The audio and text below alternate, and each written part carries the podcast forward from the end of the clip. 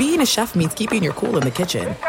And with Resy Priority Notify and Global Dining Access through my Amex Platinum card, Right this way. it's nice to try someone else's food for a change. That's the powerful backing of American Express. Terms apply. Learn more at americanexpress.com slash with Amex. If you love sports and true crime, then there's a new podcast from executive producer Dan Patrick and hosted by me, Jay Harris, that you won't want to miss. Playing Dirty Sports Scandals. Each week, I'm squeezing the juiciest details from some of the biggest sports scandals ever. I'm talking Marcus Dixon, Olympic gymnastics, Cain Velasquez, salacious Super Bowl level scandals. Join me on the dark side of sports by listening to Playing Dirty Sports Scandals on the iHeartRadio app, Apple Podcasts, or wherever you get your podcasts. What's up, everybody? This is Stephen A. Smith, host of the Stephen A. Smith Show podcast. Tune in every Monday, Wednesday, and Friday at the very least as I bring you all new episodes that feature the biggest headlines in the world of sports, pop culture, business, and I answer your phone calls and respond to your tweets. You'll hear my unfiltered opinions and straight shooter interviews with top celebrities and game changers. All that and more. So listen to the Stephen A. Smith Show podcast on the iHeartRadio app, Apple Podcasts, or wherever you get your podcast. This is Sharp Money with Patrick Meagher and Amal Shah on VSIN, the Sports Betting Network. Welcome back in. It is Sharp Money here on VSIN. I'm Jeff Parles. Dustin Swedelson's here. Amal Shah's here. And now with us, our VSIN betting analyst, still with one of the best Twitter handles there is, even though who knows how much longer Twitter will exist. At Skating Tripods, one of the architects of the NFL betting guide, our guy Adam Burke in studio. Thanks for being with us today. It's good to be here. It's uh, much cooler in here than it is outside, as we were talking about during the break. Yeah, it is scorching if you're not. Well, lots of the country right now, it's very hot. Uh, What are we at, about 110, 111 here in Vegas? I think at 109 right now. 109 is what it says. Regardless, hot. It's a little warm. It's a little warm, and it's been warm around Major League Baseball, and you know we're seeing good amount of offense here. You know, with the fact that the temperatures have ticked up, a lot of humidity, high dew points. Uh, it's been a little bit challenging because we've had a lot of games where there's been a chance of thunderstorms, and I don't really like to bet into games where it could be a rain delay because I'm handicapping the two starting pitchers, and the last thing I want is for those guys to get bounced in the third inning because there's a two-hour rain delay. So that's been part of the challenge of, of Major League Baseball here with the hot weather, where the ball should carry better, but you know you don't always know who's going to wind up pitching, who's going to wind up finishing the game.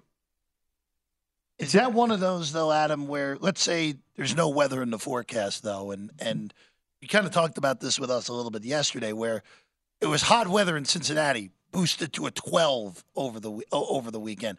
Colorado's always going to be high high in the summer anyway, but you're going to start seeing 13s out there at Coors Field as the weather gets hotter. How do you handle it now, where these totals start to balloon, but common sense says, all right, weather's warmer, ball's going to fly more. Right. Yeah, for sure. I mean, look, you know, I think a couple of the things that you want to consider is, you know, what kind of pitcher are you dealing with from a starting standpoint? Is it a guy that keeps the ball on the ground? Well, the weather shouldn't impact him as much. Is it a guy who allows a lot of fly balls and doesn't have a lot of strikeouts? Does he pitch to a lot of contact and allow aerial contact? That's a guy where the weather is going to be much more of a factor for somebody like that. So you're kind of handicapping the batted ball distribution of the pitcher as well, along with you know, hey, if you walk guys and you don't have a high strikeout rate, and all of a sudden you're going to start giving up all these fly balls, well, doubles and triples are going to score a lot of runners, let alone home runs. So you have to handicap so many things, you know, a little bit differently once you get to the heat of summer as opposed to what you would do in, say, April and early May. By the way, Will Smith in trouble right now for the Rangers on the bump. They went into the top of the ninth with an 11 10 lead. And then a, I didn't see who reached initially. Bregman flew out to center. Abreu with a double. Back to back doubles. And then uh, uh, another base hit here. Chas McCormick with the two run double, with the RBI double. So 12 11 Houston now. Boy, thi- this and uh, let- let's just be honest, Aroldis Chapman is not enough for this Rangers bullpen. They, No, not they at all. need to get more before the trade deadline. And frankly, I'd get some more starting pitching depth as well because Andrew Heaney is not exactly a reliable guy. Nate Eovaldi's been hurt in the second half of the season a few times as well. They, they really need to be aggressive in adding pitching here. And, you know, today's uh, bullpen meltdown and also the bad start from Perez, another example. who are some guys that would intrigue you if you're the Texas Rangers? Well, I mean, I think a guy like Aaron Nola would make a ton of sense if the Phillies end up being a seller. I don't think that's going to end up being the case. Um, you know, it's really tough because a lot of the teams that are in positions to sell just don't really have much pitching to move. So that's definitely a problem in, in the situation for the Rangers here. I mean, look, I think a guy like Marcus Stroman would definitely make sense. This is a Rangers team that's really, really good defensively. Stroman probably going to be available, as you guys talked about. You know, the Cubs kind of falling off here a little bit of late. I think they've lost six of seven or something, and you know, looks like they're on their way to another loss here today. Um, the difficult thing is, you know, you've got so many teams on the fringes of the playoff race that feel like they can make a bit of a push. So over the next three weeks or so, I think the trade market will kind of show itself, and then we'll have a better idea of who teams like the Rangers can go out there and try to get. So actually, let's let's go to this quote from John Mozeliak uh, this week the Katie Woo of the Athletic on basically the Cardinals, who they them the Mets, the Padres, three biggest disappointments in baseball. We always hear buy or sell; those are the two. There's also the hold pat, the do nothing route. The fourth is where we, there could be some deals made that can help us now, but can also help us in the future, or maybe more of a reshuffle in some places where we don't feel like we're getting enough playing time for someone. We're not embedded in any of those yet. We'll see where we are at some point and make some decisions. So basically, that quote from Mozeliak was covering every single base humanly possible. But really, Adam, the Cardinals are the most interesting case of everybody here. Because the Padres, with that positive run differential and the way their pitching has been, probably will convince themselves they're still in it until they're not. The Mets, it's a lot of bloated contracts that would have to get traded that would need the Mets be willing to trade them and take lesser pieces back, unless if they're going to carry a lot of the money. That leaves St. Louis as the most intriguing, non expected potential seller here. Where Adam, with the way that pitching has been this year, I'm not even sure which guys would be the right guys to go after at this point. Well, San Diego's in a weird spot because you do have Juan Soto for another year. He's got a fourth year of arbitration because he was a Super 2 guy. So you have another contract year for him, where certainly if you're the Padres, you expect to be better next year. But Blake Snell and Josh Hader are two guys that are impending free agents. And Snell is pitching as well as I've ever seen him pitch. Four straight double digit strikeout games. He's got an ERA under one over his last seven starts. If they decide to be a seller, then Snell would definitely be a top name on the market. But as far as the Cardinals go, I'm a huge Jordan Montgomery fan. He's an impending free agent. I think that's a guy that the Rangers should absolutely target or any other team kind of in that mix. Um, Jack Flaherty is also a free agent for them. I don't think that they want to give him any sort of long term commitment. So that's a guy that could be attractive in the trade market. Adam Wainwright is a free agent, but he's pitching so bad and he's just kind of a legacy player for the Cardinals that I don't see them doing that. So really, to me, I think the two guys they could move are Flaherty and Montgomery. And this is an organization that right now doesn't have a whole lot of starting pitching depth. If they did, they'd probably have used it already. So that's going to be an interesting thing for them where if they move Montgomery and or Flaherty, the rest of the season looks pretty bad for them. So you start thinking about like second half adjusted win totals, uh, you know, all those kinds of things. There may be some opportunities to look to fade the Cardinals here.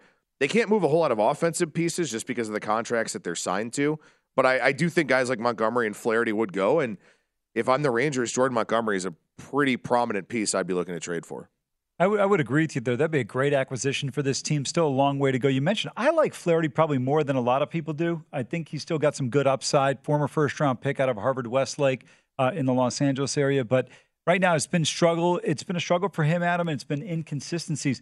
If you're St. Louis, do you look at you still have a chance because this division is so bad, or do you just sit there and say, hey, let's just kind of gear towards 2024? I think you have to look at it in the sense that because of the offense that you have and because of the offense that you have coming back, if you can get some young pitching with some upside for expiring contracts, that's the move that I would make. I'm not saying you have to punt on 2023, but it's still going to take a lot for you to actually come back and really get into this race, even though this division is quite bad. I would start looking at it as, you know what? Let's try to revamp our rotation for 2024. You know, we get some different guys in here and we go with what's probably still the best offense in this division heading into next season. That's even with a guy like at Christian Encarnacion Strand on the ball club for the Reds, along with all the other guys they've called up. So that's what I would do. If I was St. Louis, I would just look at it and say, you know what? We bring back a great offense next year. Let's get younger on the pitching side, and let's also isolate who we want to sign in free agency because that is a team that's not afraid to spend money in the free agent market. Adam, what do you think these AL Central teams are going to do other than the Royals, who Get are clearly relegated. out of it? Just Well, get relegated to AAA. Just, get send them all down. But I mean, I, the White Sox are terrible, legitimately bad baseball team. The Tigers, a bad baseball team. They're both one good week away from being two games out of the division here, mm-hmm. especially with the Guardians playing the Braves this week. Right. So that's probably a series that won't go well for Cleveland. But I mean, how do you handle that if a team teams that are clearly bad but are still alive because they play in a horrible division? Well, I think what's going to be really interesting is to see how the Twins handle this trade deadline because they wound up giving up a ton for Tyler Mahle, and it didn't work out because now he's hurt. Encarnacion Strand was part of that deal with the Reds. Uh, Spencer Steer was as well. So that was a really bad trade by them last year. And of course, they wound up collapsing in September anyway. Didn't even make the playoffs. So I wonder if they'll be a little bit gun shy to trade some of their prospects. Understandably so, because their major league roster is just not really getting it done right now. There is a lot of pressure on that organization to win a playoff series. It's been a very, very long time. It's been over 20 years since they've done that. It's they've won one playoff game, I think, in that span actually. So a lot of pressure on them. Cleveland has a really, really deep minor league system. The question is, how aggressive will they be in going out there and trying to pursue talent? The other thing is, they never get rental players. They did it a couple years ago, getting a guy like Jay Bruce, but for the most part, they don't get rental players. So they could be an interesting pairing with one of these teams that has some controlled guys, but has some weaknesses. Something like what we've seen with Miami, where, you know, they got Jazz Chisholm and the Zach Gallen deal. Uh, they've made some other deals as well. So I don't know. I think Cleveland has a better chance at getting better just because of the trade currency that they have. But the problem for them is their bullpen was supposed to be a strength coming into the year, and it really hasn't been. So that's the biggest thing they need is this bullpen to get it figured out because that's what'll give them a chance when their offense is bad and they have to win three to two, four to two, stuff like that. Is there any team right now in baseball that looks like a clear cut team that could win a title to you outside of Atlanta? Because to me, everybody else is in play at this point. Yeah, I mean, obviously, it's pretty easy to look at Tampa Bay, who has the most wins in Major League Baseball, and say they are. But you know, Shane McClanahan's kind of dealing with some stuff. It feels like Jeffrey Springs, Drew Rasmussen are both out. Um, Tampa Bay has some problems. I think Texas has problems too, which you know we kind of saw here today. I, I, would say, I mean, outside of Atlanta, I, I wouldn't be super confident in anybody. Pretty wide open mess of things after Atlanta. Anyway, Braves right now plus three forty to win it all. Rays actually backed up to plus 475, Dodgers plus 650. The Astros are an out away from escaping with that series win and the win today in Arlington. They just have to get by Heim to end things in the bottom of the ninth. Adam's going to stick around. We'll have a little more baseball to talk about, and also, too, and Adam was one of the architects of our NFL betting guide. We'll discuss some NFL as well here on Sharp Money on VSIN.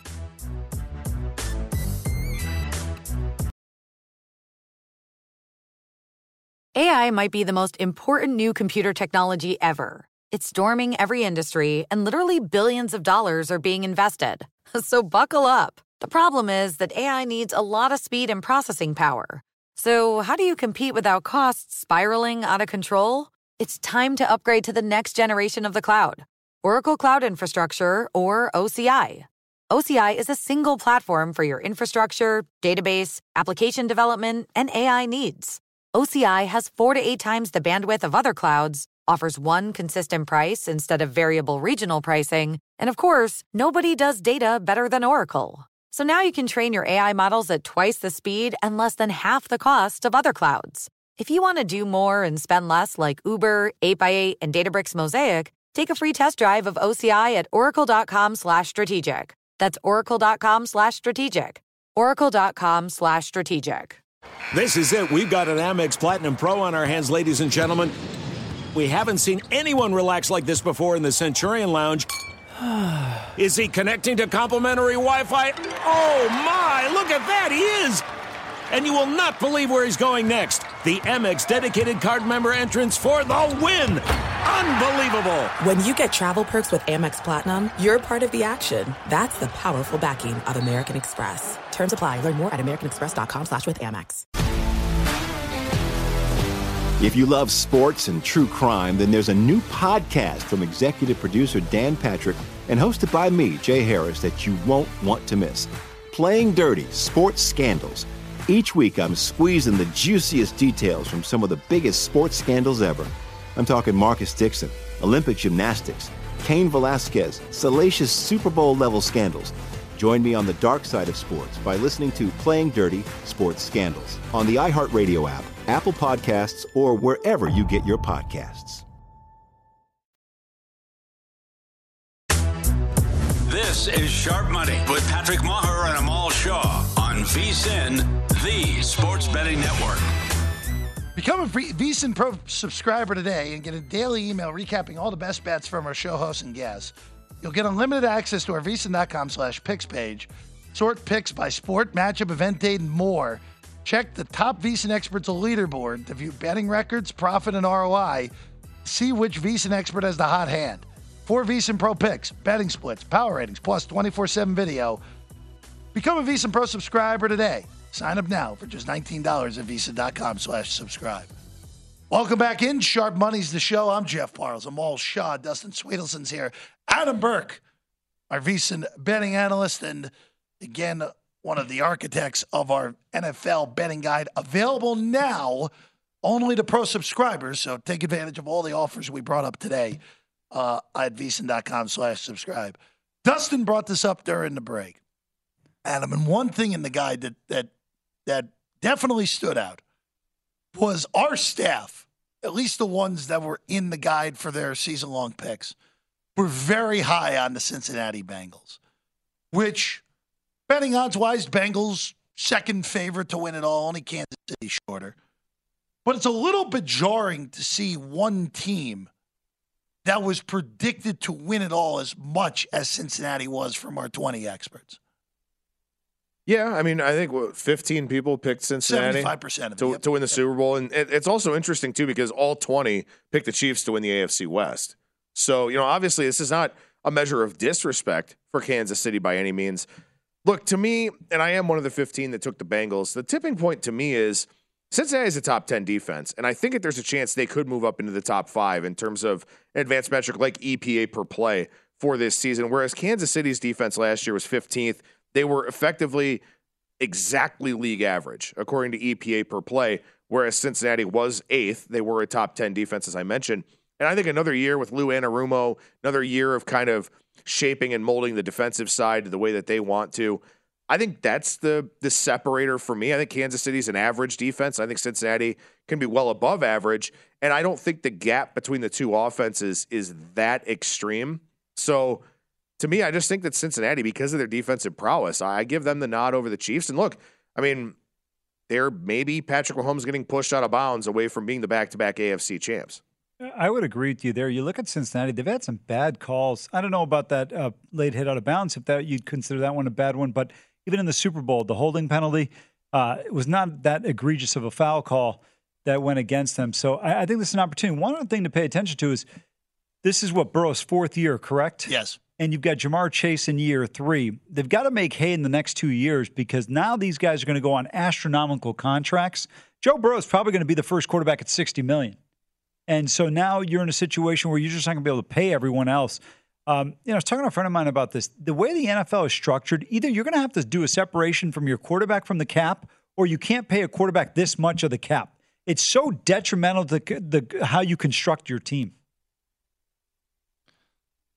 I don't think the players union will ever agree to that. That would be the bigger issue there. No, I, what I'm saying though is like you're still spending the same money, but So you, you, are saying like the, your own There should be another cap. cap. There should be another cap just for quarterbacks. Okay. because you you wind up losing. For example, the Tee Higgins and the Tyler Boyds and the, uh, Boyds and the Joe Mixons. They'll all fall. Somebody's going to fall by the wayside because you're paying Joe Burrow and uh, uh, Ja'Marr Chase. My Mixon may not even be there by at the start of the regular season this year with all the contract stuff that's going on with Cincinnati. You know, Adam, I'm happy you brought up the one point where you said the Chiefs swept the board in the AFC West predictions, and it's to me properly so. They're still clearly the best team out west as long as Mahomes stays upright. But it's interesting in a year where again, 15 of the 20 experts go with with Cincinnati. That division in the North is really difficult. Baltimore gets Lamar back. Uh, the Steelers finished the season very well last year, going over 500 again. And your Browns will get a full season of Deshaun Watson. So this division, again, everyone has a win total of eight and a half or more. This is as to me, this is top to bottom the best division in the NFL. Yeah, I think it's definitely the deepest. And, and again, I think Cincinnati is, is maybe the team with the highest ceiling in the NFL this year. So, look, I mean, Eh, the Cleveland thing I think is really interesting, right? Because outside of the Deshaun Watson question, this is a damn good roster. Yep. They've really improved at the wide receiver position. Obviously, they have Nick Chubb, who's a phenomenal running back. Defensively, not only do I think they improved the personnel with Za'Darius Smith over Jadeveon Clowney, but they also hired Jim Schwartz, who I think will be a massive upgrade over Joe Woods. Everything for Cleveland hinges on how good Deshaun Watson is. If Deshaun Watson is a league average quarterback, Cleveland's probably right around their win total. If Deshaun Watson is a top 10 quarterback, Cleveland should go over their win total and potentially could threaten Cincinnati, especially given the schematic success that success that Kevin Stefanski seems to have over Zac Taylor, because the Browns have done very, very well even with Baker Mayfield in those games. So that's a really interesting thing. And then I've seen some people, and, and like Drew Dinsick, whale capper, who I greatly respect. I saw him, I think he was on Gill's show, talking about Pittsburgh being better than expectations. While I don't see it, I would respectfully disagree with Drew. I very much respect his opinion. So, this idea that maybe Pittsburgh could actually end up being better in year two of Kenny Pickett's tenure is really interesting here as well. And of course, didn't even mention Baltimore, where their floor is so high with a healthy Lamar Jackson. It is tough. And, and maybe that's kind of the point that Dustin was making during the break of like, yeah, Cincinnati may be this great team, but they're also locked in that great division. You're absolutely right about the division. You brought up a great point about this Browns team. When you look at this team from an offensive line standpoint, Conklin, Teller, Bitonio, this team is very good offensively. I don't know, is Nick Chubb the number one running back in football? If he's not, then he's one B, right? Like he's mm-hmm. yeah, he's right there. You, you're splitting hairs with Nick Chubb and whoever else you may have in that conversation. The only concern I have for Cleveland offensively and Njoku's got some great athleticism at the tight end position. But when you look at the receivers, I like Amari Cooper. I always liked him a lot. Uh, but is Donovan Peoples Jones and uh, Elijah Moore, are those two guys good enough as your second and third receivers? That's my one concern I have with this team. Defensively, they don't have to be great. They just have to be efficient. You've got good corners in Newsome and Ward. I, I think this team is dangerous. If you want to take a look at a long shot, and I'm not a big Deshaun Watson fan, but I got to tell you, Statistically, he's far better than I've given him credit for in his career. He's had one season where he threw 12 picks. The others, he's been in single digits. He's generally been durable. Uh, last year, obviously, he played six games because the suspension was out the 21 season. I, I mean, he's got the capability of getting things going in the right direction. To me, the Cleveland Browns could be the one under the radar team, as Adam pointed to, that could be really, really dangerous because offensively, they can match up, and you've got a running game. You look at Pittsburgh, Baltimore, Cleveland, and Cincinnati. Not exactly Cleveland, obviously being the uh, coldest market there, but overall, if you can run the ball in December and January, you're going to have a chance. Well, and I think something about the receiver core. I mean, Donovan Peoples Jones got better throughout the course of last year. The drops are still an issue, but you know now they have Cedric Tillman, who they drafted in the third round. They've got Elijah Moore. They've got you know they signed Marquise Goodwin as well. We'll see what kind of free agent acquisition he ends up being. But with Jacoby Brissett, this was a top 10 offense in EPA per play and success rate. So I know Kevin Stefanski's come under a lot of fire, you know, for some of his fourth down decisions or maybe abandoning the run or, or this or that. But like this dude took Jacoby Brissett and had a clear cut top 10 offense in the NFL with Amari Cooper really doing the lion's share of the receiving and Peoples Jones helping out every now and then. So now you've got Watson. You've got another year of Watson in this playbook, along with all these wide receivers. Because remember, you know, Cooper was in the offense for the first time last year, too. There's some continuity now for Cleveland that could wind up really helping them out as well. Uh, to me, Adam, when you look at it, this team is very dangerous. Now, things may not go as planned, but I, I think from a on paper standpoint, I don't know why they're being so overlooked. You know, we talked about Patrick Mahomes. We were talking during the commercial break about Kansas City. I, I don't know where you put Kansas City's roster, but it's not a top five roster. It's Mahomes that makes so many differences on that team. When you look at the San Francisco 49ers, minus the quarterback position, They are so far better than everybody else. It's unbelievable. But to me, the Browns have a top 10 roster. Jacoby Brissett's probably the best backup quarterback for my money in the league, but he's literally like a 30th starting quarterback in the National Football League. Now you've got a guy who many people deem to be a franchise quarterback in Deshaun Watson. His mobility, his playmaking ability with his legs, combined with Nick Chubb's running and the receivers they have. You mentioned Tillman, the third round pick out of Tennessee. This team could be really dangerous. You know, the biggest thing holding it back probably just the team. They're the Cleveland Browns. It's a stigma still. Oh and, yeah, I'm, I'm and, fully aware. No, I know you're aware, but it's just it's just one of those where it's like just can't get it. It's kind of the same. It, again, the Jets have a little bit of a different thing because Aaron Rodgers is there now, but it's still the Browns. Yeah. It's why the detractors of the Jets this year are saying it's still the Jets. So it's one of those. It's just one of those where, yeah, it, I think that's the biggest factor. But the one other thing too is, is Deshaun Watson close to the guy we saw in Houston anymore? And that's a fair question, especially when you look at their schedule to start the year. Cincinnati in the home opener at Pittsburgh, Tennessee, a team that I don't think is very good, but other people do. Baltimore, bye week, San Francisco. So we're going to find out real quick where Deshaun Watson is and where this Browns team is. Browns seven and ten a year ago, and that very easily could have been reversed. Very easily could have been ten and seven which would have been good enough to get them into the postseason last year. One more segment with Adam when we come back on Sharp Money.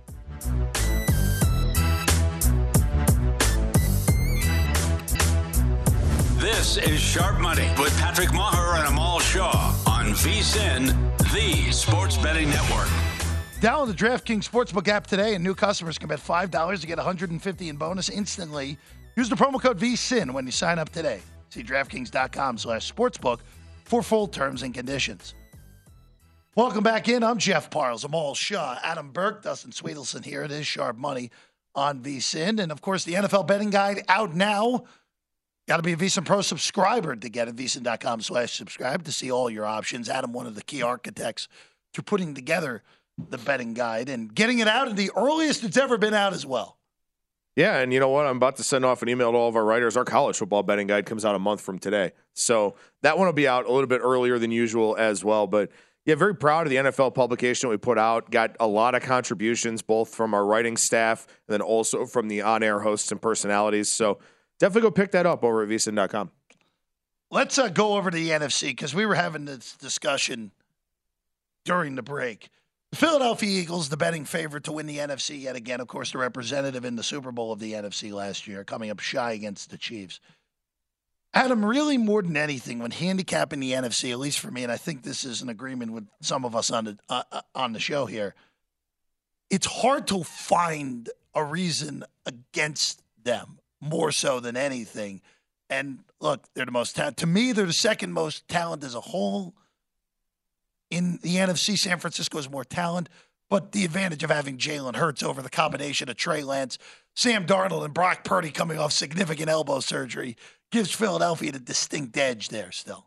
Yeah, I mean, I, I think it's Philadelphia, but also to Amal's point that he brought up, I mean, the 49ers, if you take away the quarterback position, which maybe is asinine to say because the quarterback is the most important position in the NFL, but if you take away the quarterback, the best roster in the league, and I don't think it's particularly close, belongs to San Francisco.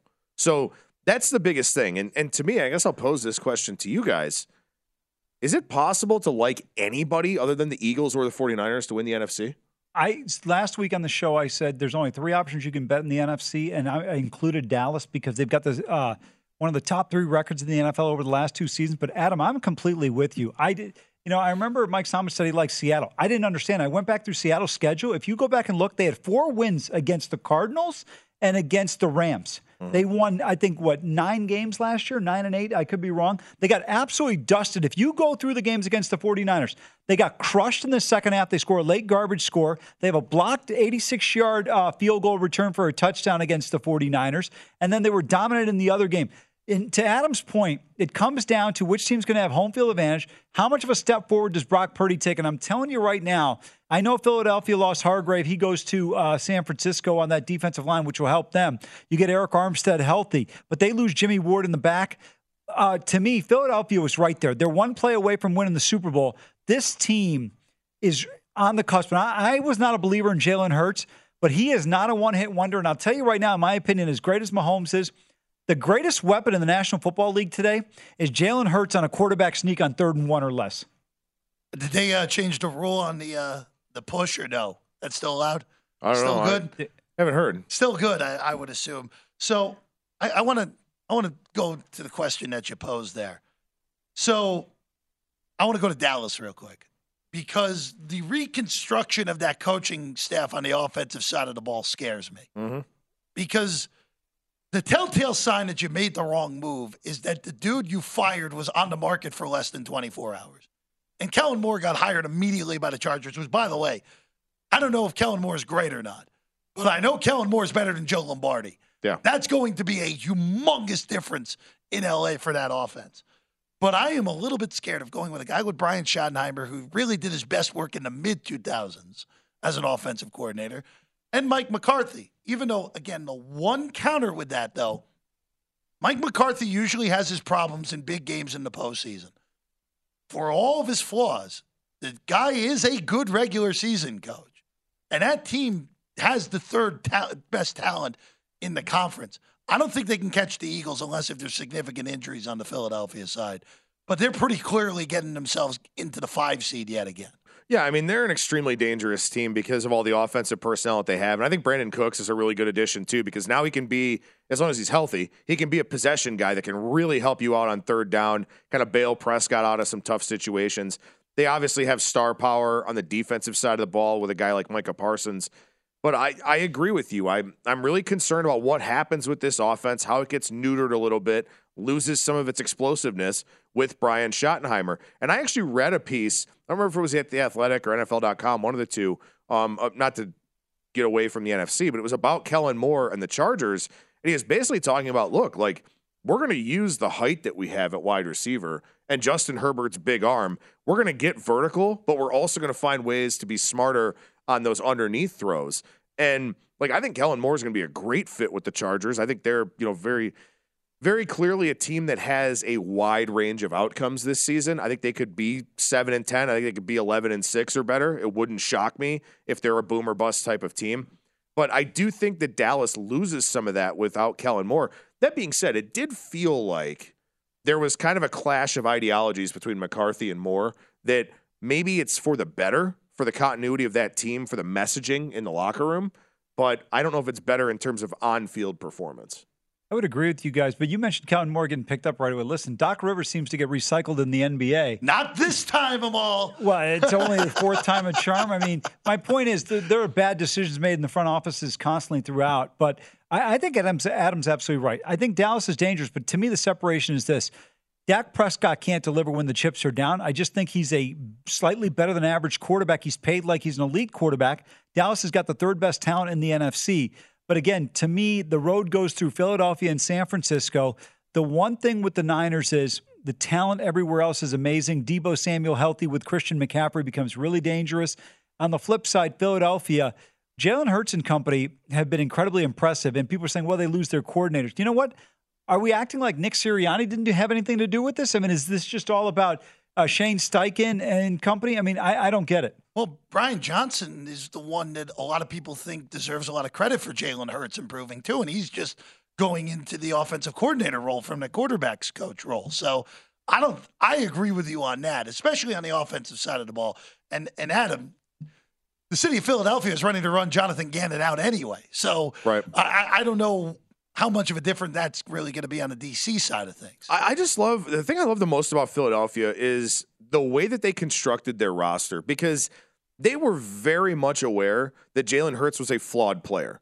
So what did they do? They got him AJ Brown. They got him DeVonta Smith, a guy that you can throw it to, you know, on wide receiver screens, quick slants, all these things. He's such a dynamic playmaker that he can create a lot of things as long as Hurts can get him the ball in space. And that's what they did. They surrounded Jalen Hurts with with dudes that are athletes that were like, you know what, just get the ball to them in space. We'll scheme everything up so that these guys are open or you can get it out quick. Oh, and if it's not there, just go ahead and run because you're a very gifted runner. What Philadelphia did from a roster construction standpoint should be a blueprint for just about every team in the NFL with what today's quarterback looks like. To your point, I think one team that could take ad- advice from the Philadelphia Eagles is the Chicago Bears, and they look like they're starting to do that in the right direction, going out and getting a playmaker on the perimeter.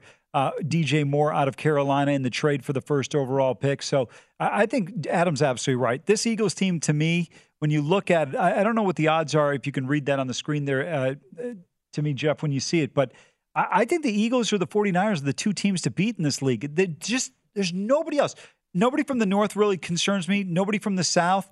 And then what? Seattle, Dallas. Who who else is there? I think Seattle is the fourth team, and I I understand. I don't get it. I understand what you're saying, Amal. The one thing is, Geno Smith at the beginning of last year did play at an All Pro level. Now we know what he was in the back end. He was mediocre at best.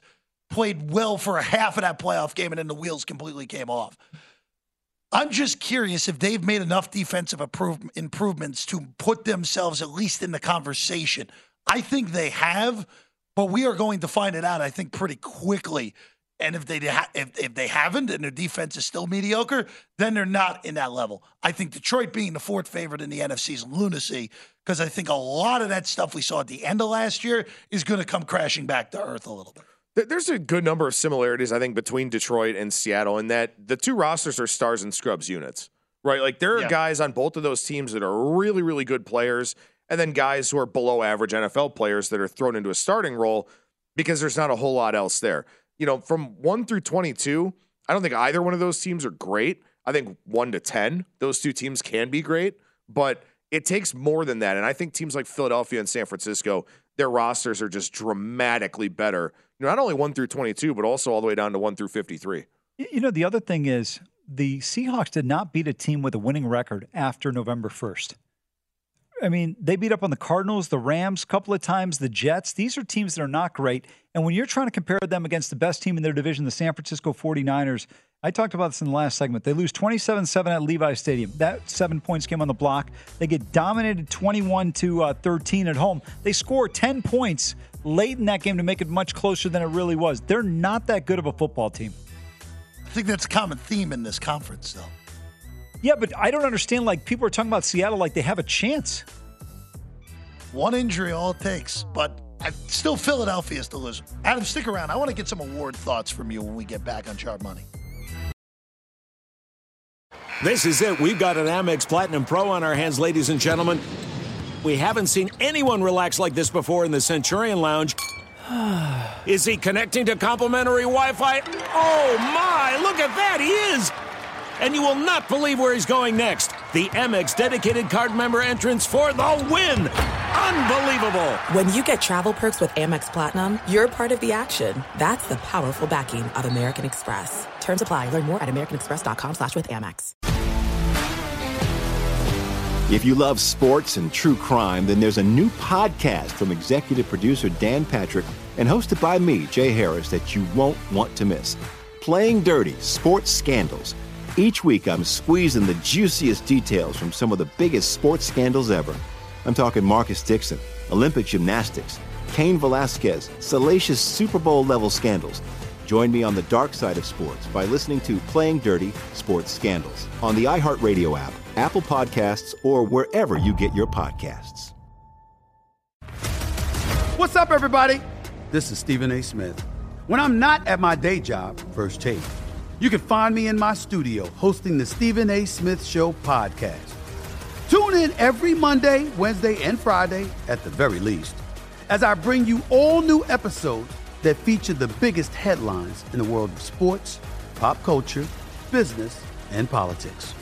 You'll hear my unfiltered opinions on those nauseating Cowboy fans, the chaos in Washington, D.C., and trending topics on social media, as well as my straight shooter interviews with top celebrities and game changers. And I occasionally give out love advice. Yes, it's true. If you want to know my true feelings about something, I'll give it to you straight. So listen to the Stephen A. Smith Show podcast on the iHeartRadio app, Apple Podcasts, or wherever you get your podcast. This is Sharp Money with Patrick Meagher and Amal Shah on VSIN, the Sports Betting Network. It's always football season here at VSIN, which is why we just released our NFL betting guide. And the NFL betting guide will help you get ahead of the upcoming NFL betting season with in depth profiles of every team, including advanced stats, proven betting systems, and proprietary betting trends. Plus, best bets on the season win totals, futures, and props. Become a VSIN Pro subscriber today for as low as $19 and get your newly released NFL betting guide today, or take advantage of our summer kickoff special and get access to everything we do through the Super Bowl for only $175. Sign up today, vsin.com slash subscribe. Welcome back in. It's Sharp Money. I'm Jeff Parles, Amal Shah, Adam Burke, Dustin Swedelson here. And I want to throw a hypothetical out here for you guys. And I'm curious what Amal has to say because, Adam, you and I talked about this in our VSIN Saturday betting hour a little bit. So we didn't really talk about the NFC North in the last segment because none of us buy any of them as real contenders. But someone has to win that division. So what happens here? The Minnesota Vikings have a win total of eight and a half a year after they won 13 games with a negative point differential. Everyone believes they will be team regression to the largest level we, we may have ever seen. But what happens if Minnesota goes 12 and 5 or 13 and 4 again? Can we consider Kevin O'Connell the coach of the year? Or do we think that the voters do not have enough thought process here to realize that that sh- should actually be what ends up happening here? If Minnesota runs it back and wins 11 plus, I think Kevin O'Connell has to be given serious consideration, especially because, as you mentioned, like everybody's expecting this team to really drop off. The Lions were the flavor of the last two months of the season, a team that nobody wanted to play in the NFC playoffs. Unfortunately for them, Detroit didn't get in. But for Minnesota here, I mean, yeah, there were a lot of fluky things that helped, and of course their record in close games and all those kinds of things. But I mean, this is still a decent roster. I mean, obviously your mileage varies when it comes to Kirk Cousins and what you think about him, but Justin Jefferson's still the best wide receiver in the NFL. And yeah, I remember you talking about this when we recorded that show on Friday that that you can hear on um, radio affiliates around Ohio on Saturday. That maybe Kevin O'Connell just is a really good head coach and mm-hmm. we're all kind of writing him off just because you know this was a team that had basically an even point differential and went 13 and 4 but maybe they are good. I don't know. Well and the other thing too um, is we talk about coordinators. Ed donatell was as bad as anyone could have imagined last year. And now you have brian flores there which again we'll see how good of a coordinator flores is but it has to be an improvement. I mean it just, yeah. kinda, it just has to be based off of what that defense was a year ago. The problem is you lose Dalvin Cook, who I think is an elite running back at that position. And he's a great safety valve for Kirk Cousins. And in terms of what he could do in the passing game was tremendous. We know how he could run the ball. And the other thing is Minnesota won last year six games by four points. If you include a fifth point, they won seven games by five points or less, five by exactly three points. And to Adam's point, a lot of things went their way. I, I just don't know if they'll be able to duplicate it. Um, they look, they could win 10 games, they could win 11 games fine, but I just don't see them being a legitimate contender. You know, I don't know about you guys watching that Giants playoff game, but it felt like midway through the second quarter, they weren't going to be able to stop the Giants and they weren't going to be able to win the game. Well, I liked the Giants before that game anyway, so that game so, kind of uh, played it played yeah. out exactly what I thought it was going to do. Uh, but you know, I mean, what if Jordan Addison's really good? Well, that and then you put him that, with Hockenson and, Jeff, and Jefferson. I mean, you don't have to run the ball that much. Well, well, yep. I, I, do agree with what Amal said though, because and this is the one thing we kind of jumped the shark on the running back debate now, where Dalvin Cook is not particularly old, still had a pretty darn good season last year, and you just let him go because you don't want to pay him in a year. And hey, look, I I thought that was a mistake. I'm, i know fantasy guys love Alexander Mattison.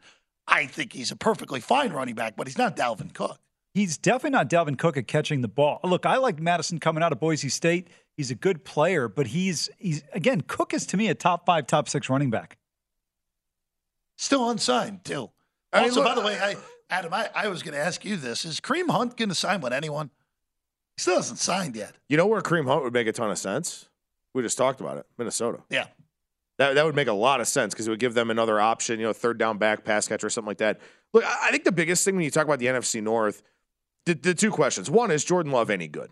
Because if Jordan Love's any good, then Green Bay, I think, is at yeah. least very live to win that division. The second is Can Detroit get better defensively? Because obviously that offense is fantastic, and they got to keep Johnson around the offensive coordinator. Goff has found a perfect fit there. They're pretty dynamic at the skill positions. That defense was exceptionally bad last year. So all of these teams in the North are flawed, and it's whichever one is able to figure out the flaws that will you know, ultimately prevail. It's part of the reason that I actually like Green Bay around five to one to win a division because on the chance that Jordan Love is good. I mean, the only team that can't win it is Chicago, right? I don't agree with that completely. I mean, I'm not saying they can't. I will say this though: with a quarterback, it'll take a six-win upgrade. Can they do that? Well, listen, I always harken back to the Rams and the greatest show on turf. All I'm saying is I don't think anybody's overwhelming in this division from a defensive standpoint. I think there's some weaknesses.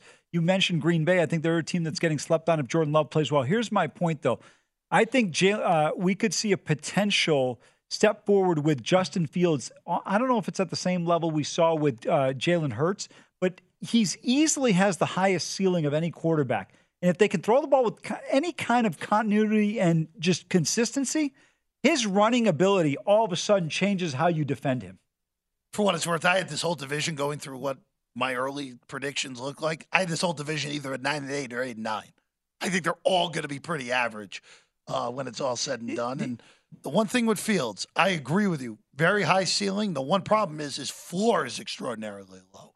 That's kind of that's the one thing that scares me with Chicago. But who could play behind an offensive line that was a complete car wash? I, and they, I mean, they let point. everybody. It's a valid point. That, that the line last two years was a disaster, and the year before they were poorly coached on top of being a disaster. So we'll see. And also too, I think Getsy will get better. Getsy did get better calling plays as the year went along, even though they didn't win games. So that is something else to look at as well. All right, Dustin, what do you got today, plays wise? Uh, well, coming off that loser with the Cubs, we need some redemption. Uh, gonna go Marlins minus 126. Braxton Garrett's been very good this year. Gonna back them against a Cardinals team that has disappointed me ever since I bet any futures on them. Also, gonna lay 142 with the Braves against the Guardians. I know this kid pitching for Cleveland's really good, and Adam can speak to it as well. I saw people comparing his his stuff to like a, a young Gerrit Cole but the Braves are a juggernaut. They're red hot. And if they score any runs, Cleveland's not hanging with them. And then my final play, I'm going to go with the Orioles minus a dollar twelve. I'm going to go against Germán coming off the perfect game, taking on an offense in Baltimore that's significantly better than what New York's doing at the moment. And Tyler Wells has been a really solid option for them. So that's the Orioles, the Braves, and the Marlins left for me today. Well, Dustin and I line up on two of them. I, I, think the Marlins were definitely worth a play today. I mean, Braxton Garrett, his numbers for the full season don't tell nearly the entire story. He actually had a start, he gave up 11 runs on 14 hits and four and a third to Atlanta. Other than that, he's given up 22 runs total the rest of the season. So he's been really, really good. Cardinals, not so much. I don't care that Jazz Chisholm's out again. He wasn't really performing that high of a level anyway, and Miami's been good without him. Also, Miami, one other quick point on them. They are one and nine against Atlanta this year. They've been outscored 83 to 29. So they're 47 and 28 against everybody else with a pretty good run differential. So I think Miami worth it today against the Cardinals. I too thought Atlanta was a little bit cheap today. Gavin Williams might be great, and as a Guardians fan, I sure as hell hope he is. His first two starts in the big leagues, Oakland and Kansas City. So today is probably a wake up call for him. The other one I took today was actually I laid the price with the Giants with Logan Webb, expecting him to bounce back at home. Looks like a big number against Bryan Woo, who's been good outside of his first start. But the Giants bring left handed batters to the equation, which they've had success against Woo at the big league level and also at the minor league level. And three of his last four starts have been against teams that are sixth, fifth, and seventh in number of plate appearances that are righty on righty. Woo's getting lefties here today from the Giants. So I think that upgrades their offensive projection. So I got three favorites today with the Marlins, Braves, and the Giants. Dustin, the floor is yours with your great top 10 list. Also, that's going to be our pro tip from Adam Burke, and this goes for other teams as well. The Marlins numbers are skewed from being one and eight, nine versus the Braves this season. Uh, before we head out, my top 10 we do at the end of every show. This week, we're going to do my top 10 fast food value menu items. We will begin here, the list at number 10 with Jack in the Box, and they're, I believe they're $2 tacos for two. Maybe it's $1 for two. Either way, the tacos are actually horrible. I think Jack in the Box is the maybe the worst fast food establishment in the country. I think Matt Youmans had him ranked in the 200s last year in his fast food list. I told him that was too high, but for the money, it's still a great deal. And then number nine, the Wendy's Frosty. The Frosty's incredible. It's on their value menu item at Wendy's. Uh, it's a value menu item at Wendy's. The only issue is it's the junior Frosty, and there's not more of it. Chocolate or vanilla? Always chocolate I, I, I'm with Dustin on that. It's always got to be a chocolate. because it's not too much chocolate. By the way, I want Jack in the Box to cut your promotion for them. That that's just the perfect promo for them. That's all the time we have here on Sharp Money. For Dustin, for Adam, for Amal. I'm Jeff Parles. We'll see you next time here on Sharp Money on VSIN.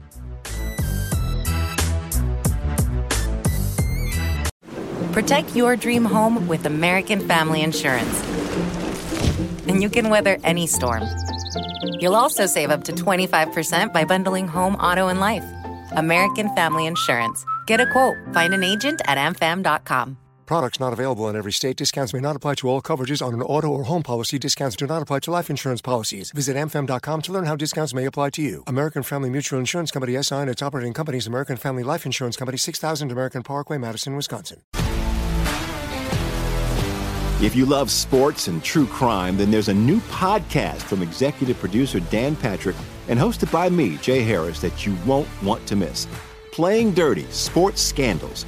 Each week, I'm squeezing the juiciest details from some of the biggest sports scandals ever. I'm talking Marcus Dixon, Olympic gymnastics, Cain Velasquez, salacious Super Bowl level scandals. Join me on the dark side of sports by listening to Playing Dirty Sports Scandals on the iHeartRadio app, Apple Podcasts, or wherever you get your podcasts. What's up, everybody? This is Stephen A. Smith, host of the Stephen A. Smith Show podcast. Tune in every Monday, Wednesday, and Friday at the very least as I bring you all new episodes that feature the biggest headlines in the world of sports, pop culture, business, and I answer your phone calls and respond to your tweets. You'll hear my unfiltered opinions and straight shooter interviews with top celebrities and game changers. All that and more. So listen to the Stephen A. Smith Show podcast on the iHeartRadio app, Apple Podcast, or wherever you get your podcast.